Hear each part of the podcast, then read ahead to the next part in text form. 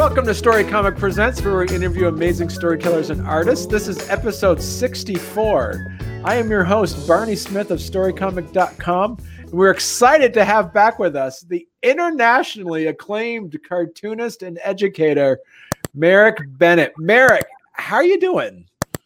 Oh, could be worse. How are you? Uh, you know what? It's it's uh still still living the dream. You know, we're we're still here. So, and you know, before we went live, before we went on the air, we are just talking about that you were on last year. Uh, I think like episode five or six or so, and we were we were you know kind of prep and said, hey, you know this uh, coronavirus thing, which you know it's gonna be weird. We're gonna be have to close the schools for a couple weeks or.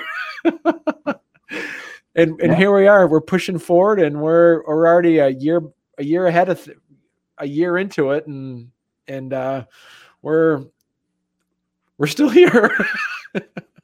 For now. Yeah. Yeah.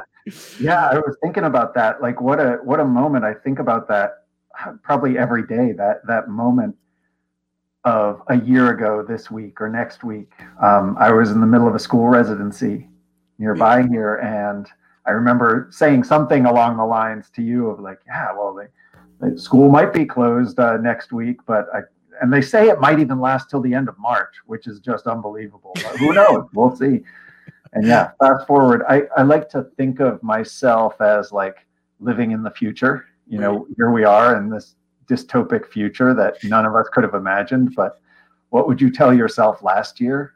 You know if you right. could go back and be take yourself by the collar and be like listen self! You know?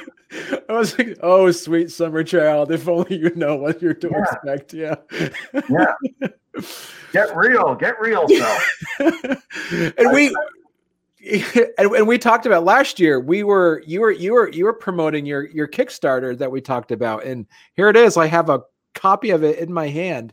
Yeah. and and and so just uh do a recap. How did that go? How did that how did the kickstarter obviously the it, it was funded because i have a copy of the book in my hand yeah. um, how did that go for for you? Was it everything that you expected? Was there any hiccups that you saw throughout the process or? It was a pretty straightforward project. I mean it was it was my sketchbook from that trip to um, sharjah united arab emirates and right. um, I mean, there was some, there was a lot of editing. I, I spent more time editing it than I did drawing it. You know, I was done drawing it within a couple weeks, and then I spent the next five months editing it. And the Kickstarter was kind of near the end of that process, so there wasn't much left to do. I just, um, I just, I kept it purposefully. Like I kept my expectations low and my goal small, and then, um, and and thankfully people backed it, and uh, and then you know, then I had a book that was coming out in the middle of the pandemic. So that was interesting. like I said, could be worse, you know? Right. Yeah. And you, and, and we, and we'll, we'll talk about it a bit. You have, uh, lots of projects that you've, that you've been working on and you've, and you've lined up and, and you're also a part of the, uh, and, and you're also uh, one of the one of the artists member of the uh, the most costly journey. Mm-hmm. Um, did you want to just uh, and this just got funded from Kickstarter, correct? Uh, yeah, technically, uh, it's it was a couple months ago. A couple months but, ago, okay. But we're just finishing up the book now. Yeah. Okay. Do I you mean, want the, um, the, the artwork has been done actually for a couple years, and okay. um, this book has just been. Um, it's a beautiful thing to have 15, 16 plus artists involved in it, and 20 plus storytellers. Um, it, it's I've never worked on a book, you know, with this many contributors, um, not even to mention all the clinicians and nurses and, and uh, translators and all the people involved. Um, but partly uh, because of that, it, it, even though the artwork was done, there's just a lot of moving parts, a lot of editing to do, a lot of shaping the book. So it's been, um, we thought we'd have it done by January. It's finally coming together now. And we're just like, tightening a couple screws and bolts before we send it out. So you've you've had you've worked on anthologies with other people. You've also done your own Kickstarters on your own. How what mm-hmm. would you see as the difference between working on something that is anthology based as your expectations and work as compared to doing something on your own? What are some of the pros and cons of both? Well, other anthologies I've been in, I've been a contributor. So okay. I've, um, you know, I, I send in my three or 10 pages and then several months later you get this big book back and you're like, oh, let's see what Barney did in that one. And, you know, it's an exciting moment. And this is kind of the opposite. It's like we've, we've had that, that set of, of covers there are the, those are the covers of the sort of in-house self-printed, um, uh, mini comics that the clinic was putting out and distributing around the migrant community. These are all, each one is uh, a specific story or collection of stories told by um, migrant farm workers in Vermont, most of whom are um, Latino American um, and uh, and most of whom are undocumented. Right. Um, so the storytellers work closely with um, with a, an artist who's connected in some way to New England. Most of the artists are from Vermont or in Vermont or were in Vermont at the time. Hmm. Um, so there's there's that geographical connection, and um, and so then we the the idea was just there's there's um, there's a certain kind of medicine in just telling your story and being heard. So just on the storyteller level, working with somebody to really get down the details and represent it in comics form is a um, a deeply healing process. These are these are stories of trauma, stories of struggle, stories of um, coping and and victory and trials. Um, so and, and, just on that level telling your story and working with somebody to work through it is is incredibly healing. And then sharing it with your community is healing. And then reading somebody else's story that reflects and connects with yours is healing. And then for I, I, as an artist coming from outside the the migrant farm worker community it's incredibly eye-opening to read each story and be like oh my gosh that i can connect to that story. We have something in common where before reading that story you know my only maybe my only my or one's only contact with the migrant community was hearing some negative news story about undocumented migration. Right. Um, and i always say you know if you're sipping a glass of milk or coffee with cream in it or um, eating some pizza with cheese on it, you know, while reading these stories, you're consuming the products that these storytellers produce or have play a role in producing. And um, and New England's dairy industry runs on their life experiences. Right. Um, you see it so the this the, the genre of like the biography as you pointed out this one here is kind of a a contemporary biography. You do some autobiographical work as well, where you portray yourself as a as a rabbit, and we talked about that last year. Um, but you also have Freeman Colby, which is a biography that's historical. Have any of those separate projects uh, um, has been more successful because of the information or some of the education you got from previous pro- biography projects? Mm, yeah, they all. That's that's interesting. They all build on each other. Um, whether you intend them to or not.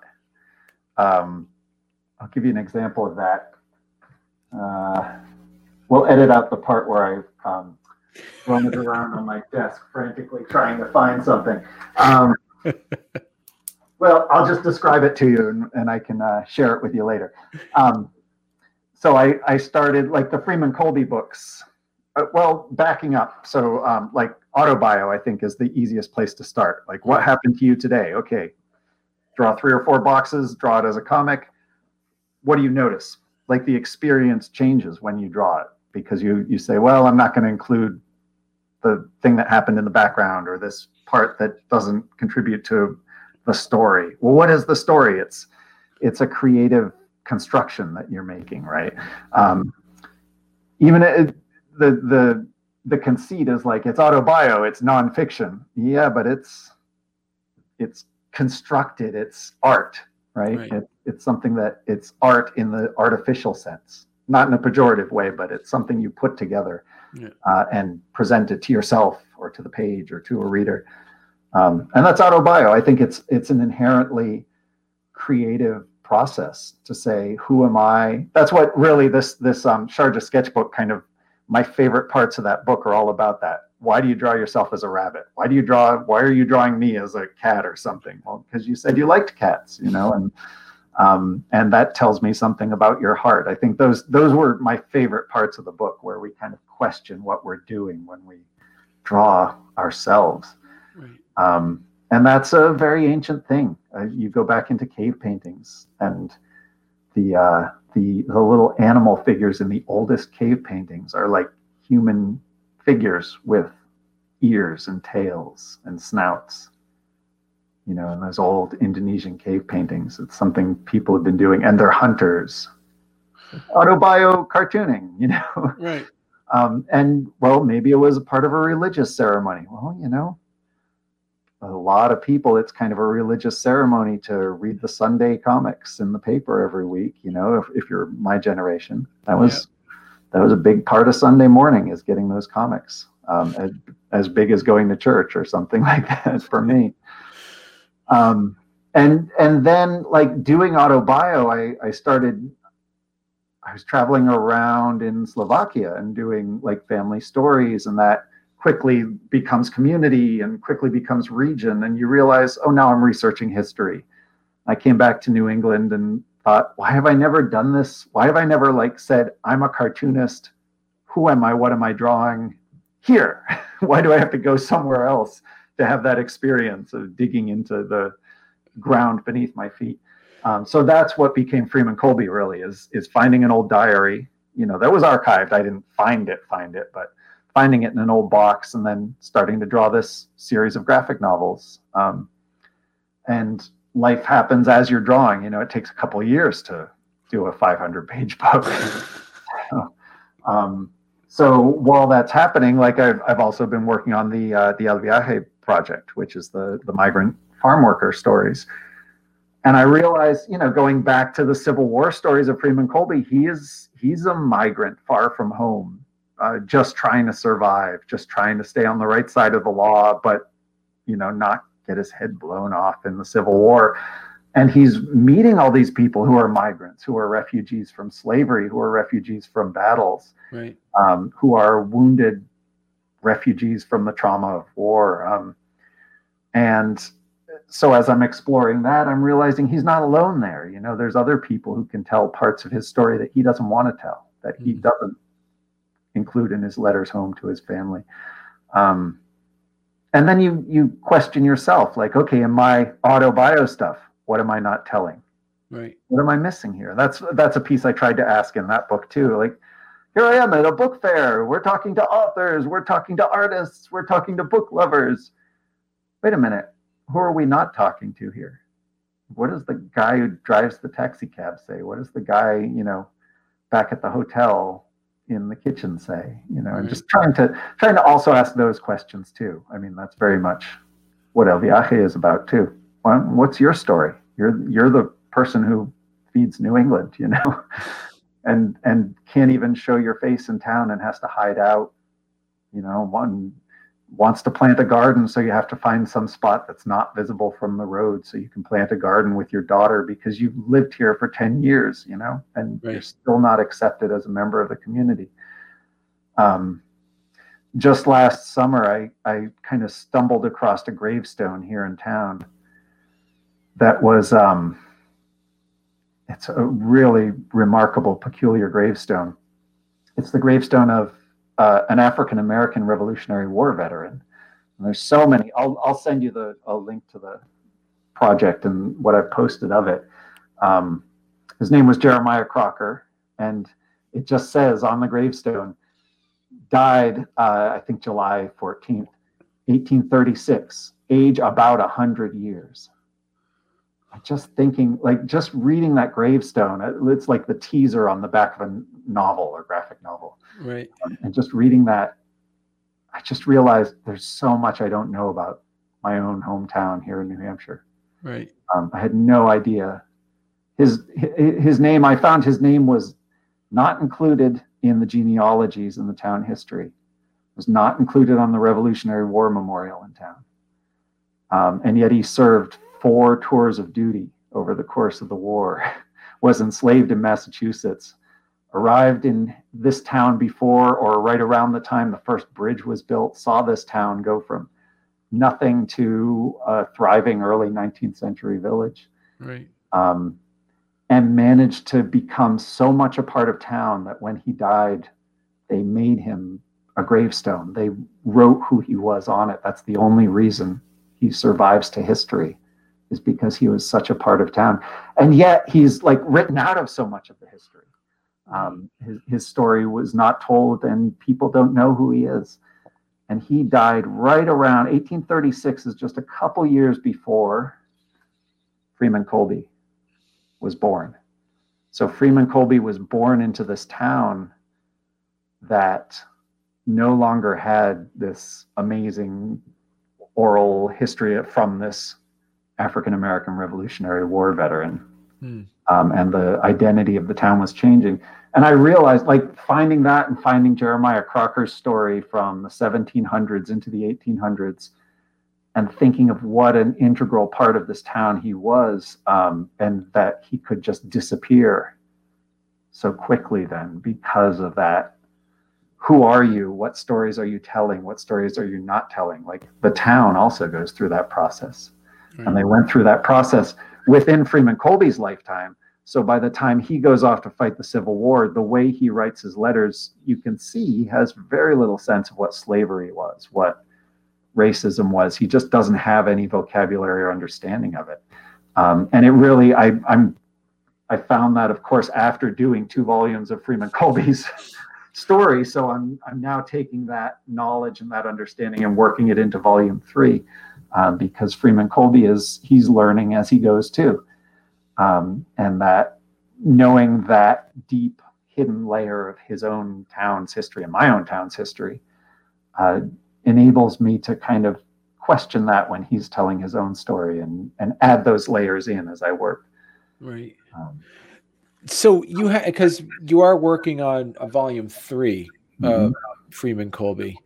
Uh, so uh, the gentleman that you mentioned before that was is that going to be like a prequel to Freeman Colby? Colby, are you thinking about making a, a book on on him as well?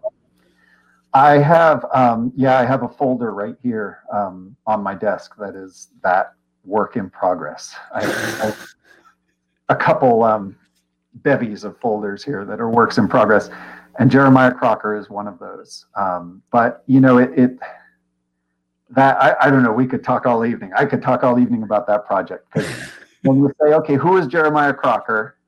How did this guy? How did he live in town for over half a century? and then by the time Freeman Colby is a kid, you know, he he doesn't show any knowledge of this history of the town. Um, who and and to realize Jeremiah Crocker had a family, he had kids, they all lived here in town, um, and yet they kind of disappear from the official history so quickly.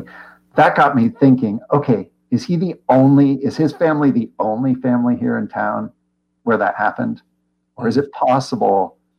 and it turns out there's a whole community here in town you know that um, and that project quickly became like okay what's jeremiah crocker's life story and what what were his experiences what were the at least the names of his family you know if we if we can't get their stories.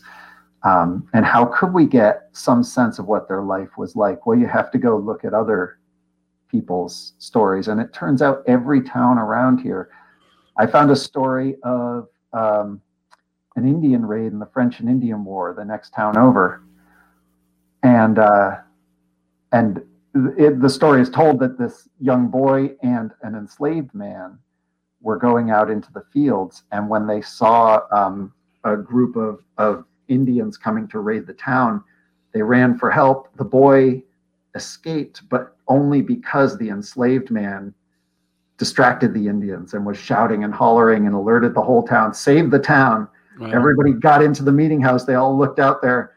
The enslaved, I, am blanking on his name. Um, they said the enslaved man was captured by the Indians, taken off to Canada, and we never heard from him again. Um, actually, the kid was captured too, and he was redeemed a couple years later. But the way it's told, it's like, yeah, the Indians they came and they took our slave, and right. like did he go with them?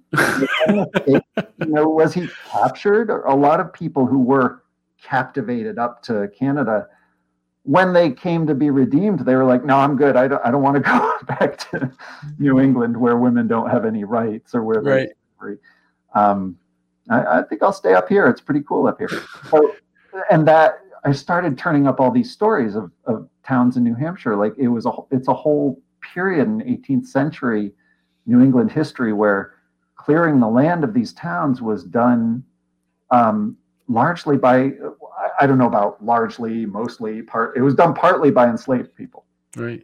Um, and the deal would be, you know, I I have to go up and clear this patch of land, and then I'll get my freedom, or clear the land, serve in the Revolutionary War, good service, as defined by these people who have economic power now I get my freedom. And that they were always working towards freedom, always working towards family. You know, boom, we're right back on El Viaje. Those are the themes of what people are doing now as they're undocumented in New England. Right. Working for family, working for options. Right. Yeah. And it's it's amazing how things don't change over a couple hundred years. Yeah. Mm-hmm. Do you so let me so when you when you talk about the your uh uh James Crocker. Did you have how, how much of it do you when you when you're kind of like forming a story that you have to use creative yeah, some creative license on you know what? This is going a little slow here or i need to um, i got to make sure the reader keeps flipping the pages. How much of that with freeman colby or some of your other uh, uh, some of your other projects that you that you take some of that creative freedom, or do you feel like you, it's it's it's more important to stay the course on anything that you find that's um, only the information that you're able to research? Um, first thing that comes to mind with Freeman Colby, I have a finite number of letters, finite number of diary pages, um, and if there are gaps, I go looking in Walt Whitman's notebooks. I go down to the well, I don't go anymore to the Historical Society in Concord, but I love going into the reading room there at um, uh, New Hampshire Historical Society, and they have a big box of the letters of Nurse Sarah Lowe that I can pull out and be like, "What's happening in the ward today, Sarah?" and, um, it, you know, I can fill in those gaps, uh, and and I can go as deep as I want with photographs and and artwork. Um, and I can pretty much track down the newspapers they were reading to get a sense of what they knew about the news and um, and the books they were reading if they mention them. Um, but you know, it's all built around the letters. It's all built around this time limited narrative of well, I went off to the Civil War. and then a year passed, and then another year passed, and then another year passed, and then I was home. Like that's as deep as you want to go. It's only going to be three years when you when you take a life like Jeremiah Crocker's life, um, well, I think cartooning. Uh, I've been I've been thinking about this a lot as doing defining cartooning with people in different presentations or school residencies. And I always say it's like it's that art form where you you leave out more than you put in. You know, I don't know if we talked about this last year. Yeah. Well, I was so I was just saying, like working from a diary or letters, it's a very you can go as deep as you want, but it's limited. It's three years of Freeman Colby's life, right? Um, but looking at a topic like Jeremiah Crocker and and what his story tells us about, you know, New England history, United States history, um, the ec- economics of this 18th and 19th centuries, racism in a small town, mm. um, and and and what it tells us about resistance to racism, you know, among the people of town and and Jeremiah Crocker's behalf, um, and on his part. But that that leads to other people's stories. You know that you can't understand that story just as like, well, he came to town 1780 and then he died 1836. It's not that kind of a. It's not a travel narrative or a a series of actions. It's again like, what is the story? How do you tell it? You could. I, I have a timeline of his life of the different dates that I've been able to track down or other people have tracked down. He wrote a pension application that lists what he did when, you know, and there are ways to do that, but that's not really the story, I think. I think the story is um, okay, we know these little crumbs uh, and then all the gaps in between we'll never know Hmm. because uh, Freeman Colby, growing up a white man in 1840s, 1850s, 1860s Henniker, he had access to certain resources. He was able to write down his diary and put it into the historical society. Right by the by the early 20th century, it's being archived in paper on a shelf somewhere, or by the mid 20th century.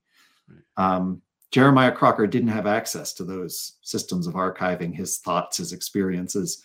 I don't know if he wrote a diary. I don't know if he could write or read, uh, but he just didn't have like a community that said, "What's your story?" We're now going to save this. So we just don't have it in his words, as far as I know. Right. Um, so to tell that story, I feel like I have to go to like, okay, who, where else can we get a few more crumbs?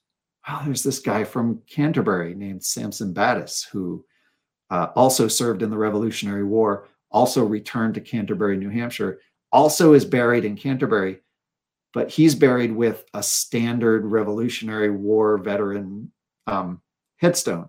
It doesn't tell his life story written by the people of town, done in memorial. It's a standard one that you get as part of your pension.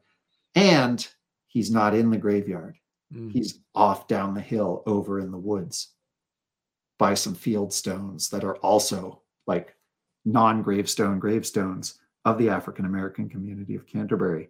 Wow. Um, and just, and so I need to I I'm like learning his story and then bringing that back to Jeremiah Crocker and saying, well, what does that tell us? How does that like shed light on this story? Um, I think you have to look at it from a lot of different directions, a lot of different angles, a lot of different people's stories. right. Um, the other the other angle is I think I mentioned this before, like what are we not telling? What are we leaving out? Like cartooning is leaving stuff out so that you Mhm. get to the heart of the story. And um, there's a marker.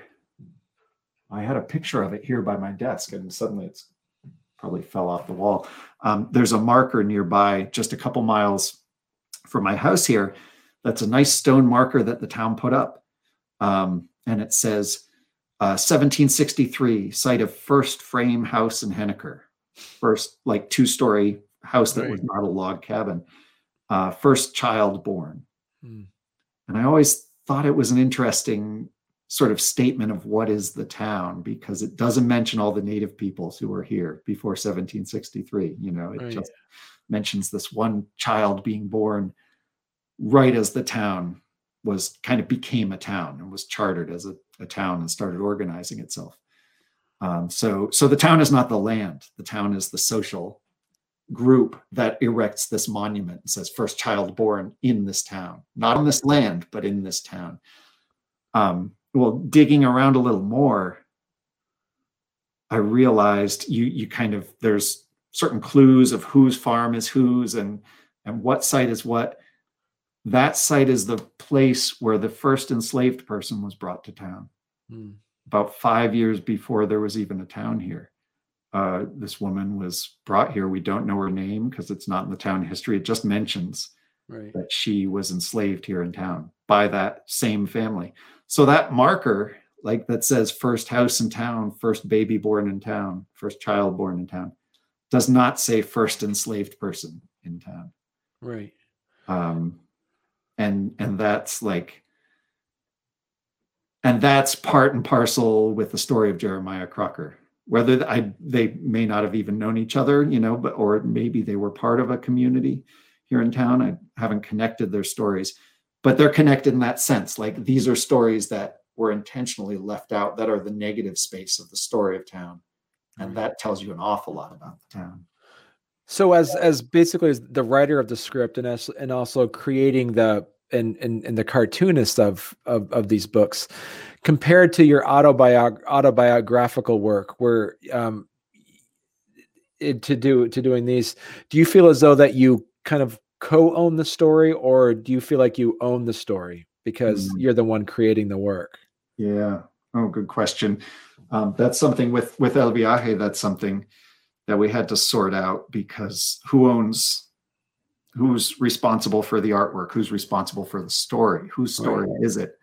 if you're collaborating with somebody to draw this comic out, how how do you think of it? Is it is it their story in comics form, or is it a comic based on their story? Um, my approach with Jeremiah Crocker has been, yeah, it's a delicate line to walk because the more the more you put into the artwork, back to like leaving details out, the more I put into the artwork, the more the further it gets from Jeremiah Crocker's story. Hmm. Uh, he's he's like Freeman Colby. I mean, Freeman Colby, I, I have no idea what he looked like, right? I don't have any photos of him. Jeremiah Crocker, same thing. I have no photos of him. Um, I don't even know. I, he's described actually. There, there is a description of him, a really wonderful description of him. Uh, very sentimental, but by someone who I think as a child knew him.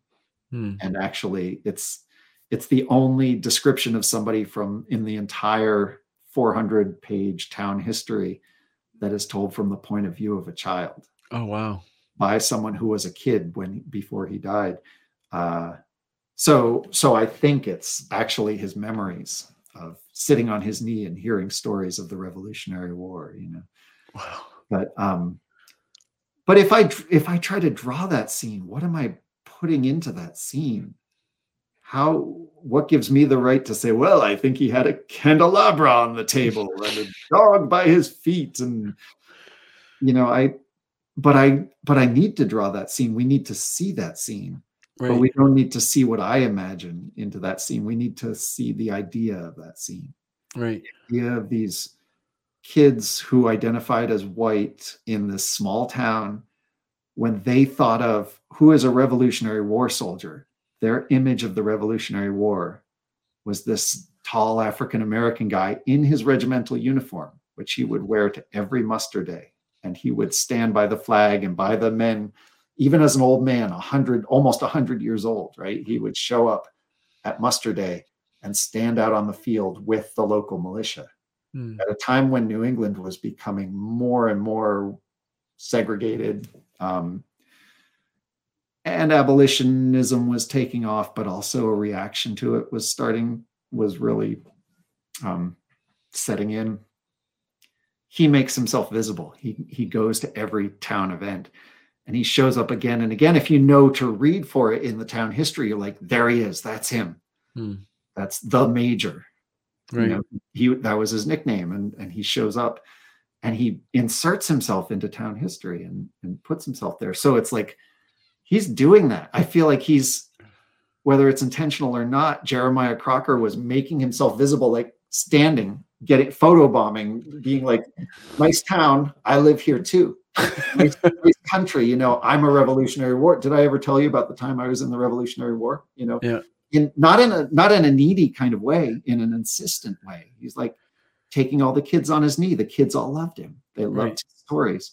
He's sharing those stories with a kid who's going to grow up to write the town history book, who's going to record them into that book. And that's transmitted, you know, I to, I don't know, a 21st century cartoonist who finds that story and says, This is amazing. How does nobody know about this around here? How did I grow up here in town? Never hearing the story of this hundred year old guy yeah. who was enslaved in Massachusetts and then free by the time he came to town and served in the Revolutionary War and like was a, at every major event in town history for over 50 years. How did I not learn his story? All right, we got to, you know, we got to know this story. But do we need to know like Marek's version of what it looked like? Or do we need to, how, my goal, I think, is to, this is a really long answer to your question, I guess. My goal is to stick as close as I can to the primary source. Right. But then step back and say, primary source is a subjective thing. This is something that somebody wrote down at a historical moment for a historical reason. Right. What are their limitations? What can we say knowing that like what's missing from this primary source? Okay, let's go grab something to fill that hole but be clear that we're grabbing something to fill that hole. Right it's like because and how much how much are you are you being like consciously aware that you might be like inferring your own reaction to if you were there at the time, or do you feel as though that that do you you, you put yourself into the story, or do you feel as though that you kind of want to as much as possible be objectively speaking to feel that you are witnessing it or being a part of it? How would you compare that? Or yeah, I guess I think with um, with Freeman Colby, I've I've made an intentional. The first book is all his diary. The words right. are all his. Um, and and if I had to change them a little for readability, I put a little mark under the panel so you could always tell. And and if you want to, you can go to the historical society, look up his diary, and check, and you'll see like, oh, Marek inserted a comma there, so it read better. um, just minor little details. But with volume two, I couldn't. I just couldn't do that because this is 1863. Mm. You know, the war has changed completely. They're they're marching into Virginia. He's encountering slavery firsthand he's not writing in his letters and his diary entries what's really going on, what he's really seeing. You know, right. he's writing home to his little sisters at home.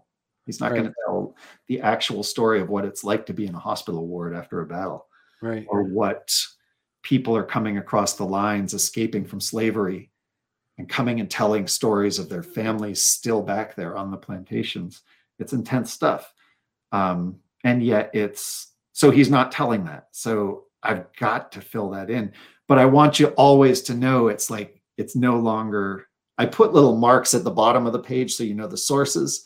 And then I have a whole section in the back that walks through the different sources and says, here's why I included her story here at this point in the in the book. Here's why I think like they never met, but she's telling a part that he would have seen if he had been in the city at that time. So I put her in there and I put him in there so that you could understand um, the different sides of the scenes.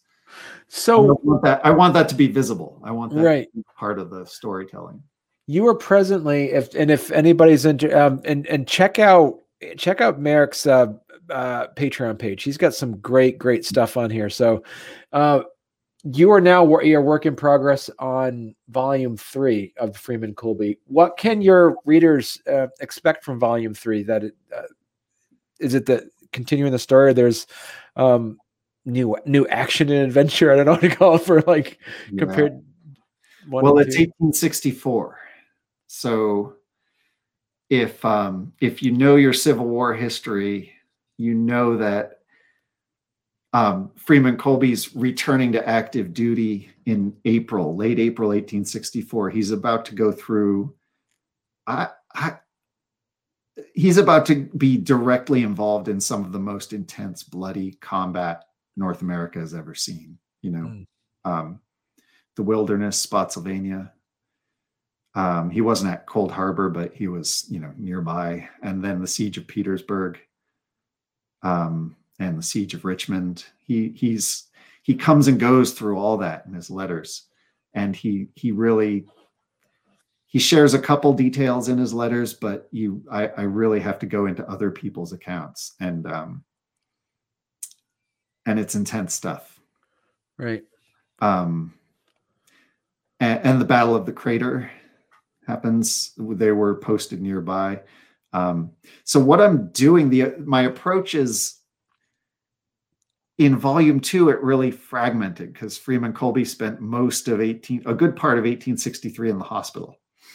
Um, so I follow his his the the the other guy from Henniker, uh, Jonas Bacon, his friend, his childhood friend and neighbor. They're both in the same unit. So I follow Jonas Bacon through a good part of the book as he's on his own suddenly in this regiment marching into Virginia. And then I go back and follow Freeman Colby in the hospital, but I have to do that through a nurse's letter, Sarah Lowe. Um, and also Walt Whitman is volunteering at the same time in the hospitals, you know, spending all his free time there. So he's in there too. And volume three is really gonna, it's like parallel tracks. It's gonna follow all of them. Um, Freeman Colby, you'll you can see on that page, you're looking, I do this on the Patreon, I put um, I kind of build the book as we go from this one central post. So you can always go back to that post and find the latest stuff. And in this case, it's it's tracked. So you can find what's going on in Sarah Lowe's narrative and what's going on in Walt Whitman's narrative um, and what's going on in Freeman Colby's narrative. And I'm also sticking with um, a couple of like um, a couple of characters who have escaped from slavery and come across the lines one of whom is um, enlisting in the 23rd U- U.S. Colored Troops, as they were called, an African American okay. regiment.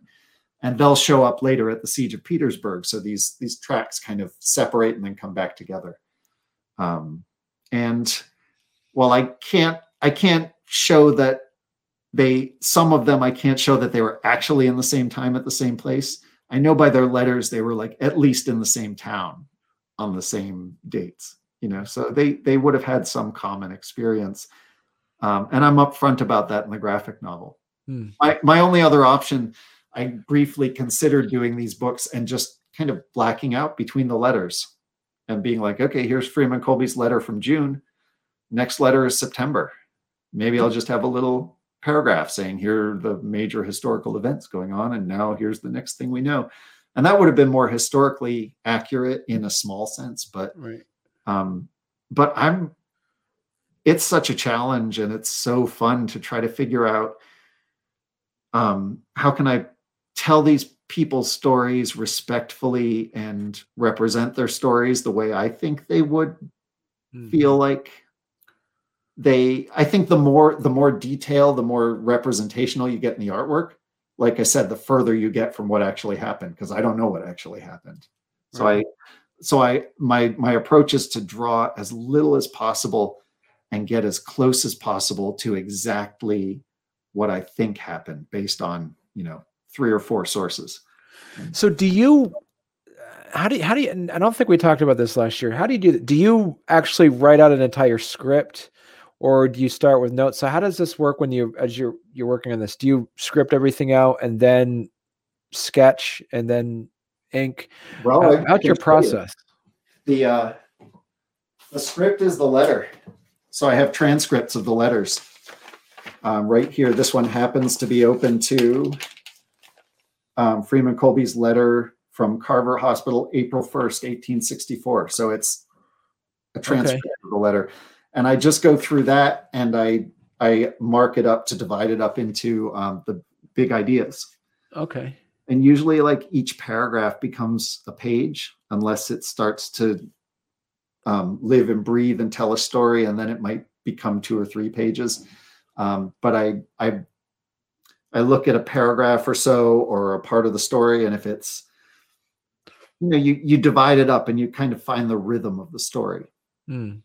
So if it's like six ideas or six actions i might do six or eight panels um, or six panels, you know, one of them a big panel and then some small panels under it, however you want to emphasize and, and create a rhythm to the storytelling. So the pages are all there, it's like a grid approach.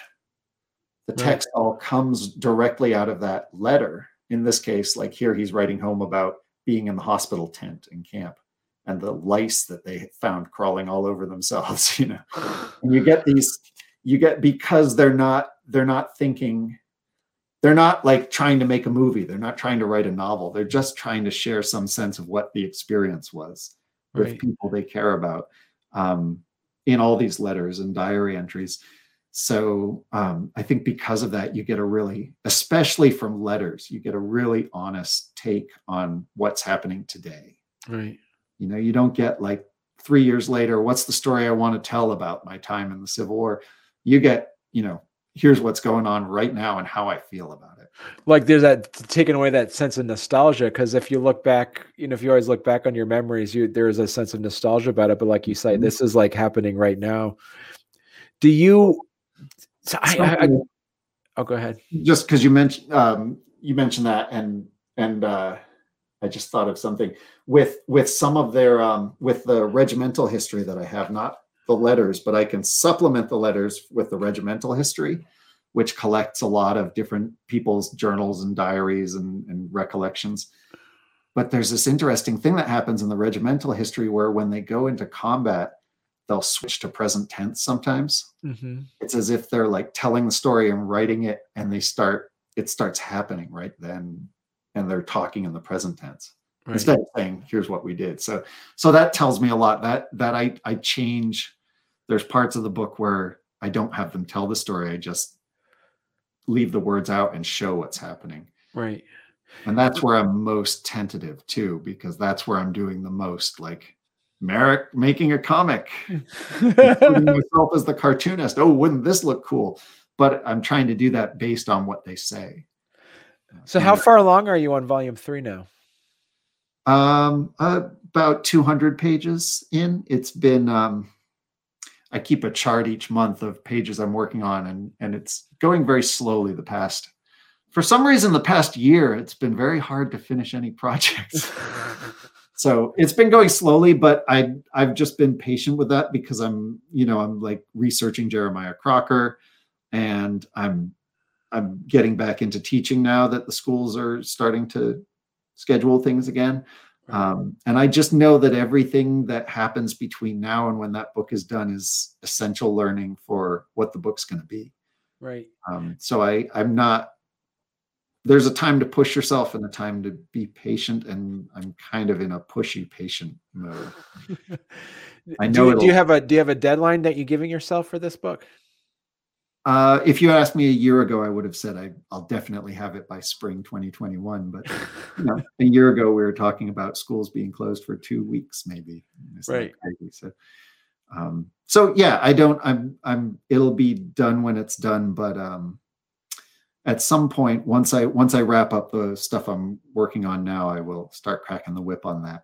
And what i do with that is i, I just set a goal based on like my teaching schedule and, and other projects and i'll just say okay i'm going to do you know a page a day or two pages a day for most of volume two i i set a goal of three pages a day and pretty much stuck to it um, i i averaged about two pages a day okay. over the over the well, yeah, over the year and a half I was working on it. So another historical thing you're working on. Uh, do you want to talk to us a bit about the stories of uh, Daisy Turner? Yeah, that's that's really exciting. Um, we just had a meeting on that. There's, I, I probably shouldn't try to recall specifics, but it should be out as a graphic novel. Um, another anthology through Vermont Folklife Center, um, and they're they're putting it together um, for this hopefully in the next few months. It's probably bad luck to give a uh, to give a target date. Hopefully in the next few months. Hopefully this year, let's say. But that's what I said a year ago too. It'll be out this year, definitely. Um, these things just take time, so I'm being patient. But yeah, that's that's a really exciting project too. Um, speaking of you know stories that stories that almost didn't get saved or or um, her her story is just so inspiring. She is uh, for people who don't know, you would you would probably be most likely to know Daisy Turner from maybe her appearance in Ken Burns' Civil War series. She appears in a couple places reciting poetry mm. um, as basically a, an almost 100 year old storyteller um, interviewed by Jane Beck in the 1980s when she was 90 something. Um, she was born in the 1880s, and her father, she was born in Vermont, and her father, um, Alec Turner, had been enslaved in Virginia before the Civil War. And his father had been enslaved and brought from Africa. Wow. So, right there, her oral history, the stories that she told that were passed directly to her within a, within a generation past her dad reached all the way back to Africa, and she retains that oral history. And she would recite these stories and these poems and tell these amazing tales um, as an old woman, at least. That's that's the transcripts and the the work that we are working from in this book. So the book is a, a group of artists who are interpreting her stories, and I they asked us which of her stories we'd be most interested in, and, and uh, I gravitated towards her father's memories of the Civil War. Um, because I, and you can see a little of that artwork there. My my piece of the story um, starts in 1865, at the very end of the Civil War, um, and she she used the term Holocaust. Mm. It was like the end of the world. That's right. how he described it to her, and um, I think what caught my attention there is that Freeman Colby, in his letters back, is relatively upbeat considering the circumstances he's in. you know, and he's writing back to his family, and this war means something. And do you think Lincoln will win the election? And um, and we'll beat him. Don't you worry. You know, he's he's being upbeat. Right. And when and so and that's kind of the story he tells about the war. It's a relatively upbeat story and a story of advancement. When Alec Turner told his kids, like his his his young daughters, about this war, apparently he told it like it was the end of the world. Yeah. Hear Daisy Turner tell it like it was just a dog fight, dog knockdown, drag out, end of the world fight. Just and um, and that's such a different telling of the same, like they were in almost the same place at the same time, right yeah. around Richmond and Petersburg at the end of the war. And they have such radically different tellings of it and such radically different experiences of coming to New England after the Civil War. Freeman Colby comes home and mm-hmm. comes back to his home here in town and is working on the school committee and you know he's he's um he returns to his family and and Daisy Turner's dad that in that photo that you see there on the page you have there he goes up to Maine he works in the slate quarries mm. You know um, and the stories of of what it was like working in the slate quarries in Maine that photo is Alec Turner. I in some of my posts I zoom in on that and you can pick apart these photos and find all these details in their clothes and their their body language um, and and other people have done a lot of work with those photos. But we have the stories and we actually have some photos from family history to to cartoon from. Um, so, so, I gravitated towards that that telling of the end of the war and what he did after the war and how he ended up in the woods in Vermont. Um, you know, coming up to work the lumber trade. Right. So Dave McNally, Dave McNally asked if I wanted to get copies of the Daisy Turner graphic novel, how would I go about getting some? I'd love to add these to our school. Yeah, they should be. That thank you. Good question. Um, they should be available for uh, schools and libraries in Vermont. Um, it'll be out through the Vermont Folklife Center, but definitely, David, if you want to um, uh, follow me on social media or go to my site and sign up there, um, I'll be posting about that. We don't we don't have a specific link yet, but we will soon. Okay and I'm not hey, the person to ask what it'll be. so, so uh, before we, before we went on, so we we I had all kinds of all kinds of tabs ready to talk about, but we've already hit our hour mark. So we should, we'll have to get you back on again, and we could talk about your birds and talk about your mm-hmm. your comics comics workshop that we mentioned earlier as well, which has been extremely entertaining. So so so so Marek you have people can find you at uh marekbennett.com and on there you have all of your work I you can you can check out your your your comics workshops on there you do great virtual comic workshops as well um, is that still that still uh, people can still um, ask about that as well yeah yeah i'm gonna i'm staying virtual through this year um, i haven't been vaccinated i shouldn't be early on in the line. You know, I'm just to wait my turn and uh, and I we can actually do a lot virtually. It's not the same as drawing together in the classroom. Right. But there's so much that you know all my projects I have right here at my desk. I can turn on the little desktop camera and we can draw together and we're up close in some ways that you can't get when you're doing an assembly, you know, right. or, or a classroom visit. Um, so I look forward to returning to schools, but for this year, I'm going to be all virtual still. Right. Um, it's weird because it's, it's, it's distance, it's virtual, but there's also the sense of intimacy. Like you said, you can, and and your live stream drawings. I mean, uh, and check out and check out Marek's uh, uh, YouTube page as well, where mm-hmm. he does these great live stream uh, little workshops as well that have uh, have really taken off over the last uh, over the last few months as well. Especially your your library working and you you do something at least like every few days you're doing a live stream correct? Well i i decided I, this is my my uh i don't know if it's a plan for increased sanity or decreased craziness but um i'm trying to do just a regular live draw at a regular time. So for this winter it was all right mondays and fridays we'll just go on and and do uh friday doodle or monday monster and kind of build. Each one builds on what we've done already. um, Right. and then we circle back and practice the same techniques but in a different context Right. it's been a lot of fun um, there's some school groups that join too which is Right. great because you get these the pictures of the kids artwork and Yeah. it's just so fun to see and that's been so i mean i we've all missed you know going to conventions drawing with each other in the same room together Right. um, and yeah like you say it's you can you can really feel a sense of intimacy when you're right there over someone's shoulder as Yeah. they draw um, so yeah and i i don't really announce those on social media they pop up but then i send out the invites through the patreon right. the idea being like hey folks come on back here backstage you get all the cool stuff and the scans and the printables and and the invites and another reason why to subscribe to your Patreon. So yeah, that's good. It's So- been a fun process when I think of like Yeah. the the past year. I just the way I describe it is like it's I'm doing the same work I've always done, but it's like I'm doing it in a different country because you just have to learn a totally different system of connecting and getting the work out there. Right. Yeah. So it's it's been a good year for learning, I guess. yeah.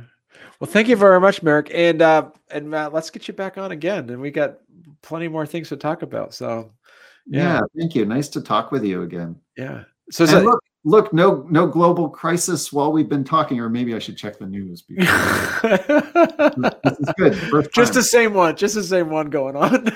well, yeah, but now it's normal. yeah. Now- now we're used to it. What's Next. Yeah. All right. Well, thank you very much. Thank you. Nice to talk with you. Thanks, everybody.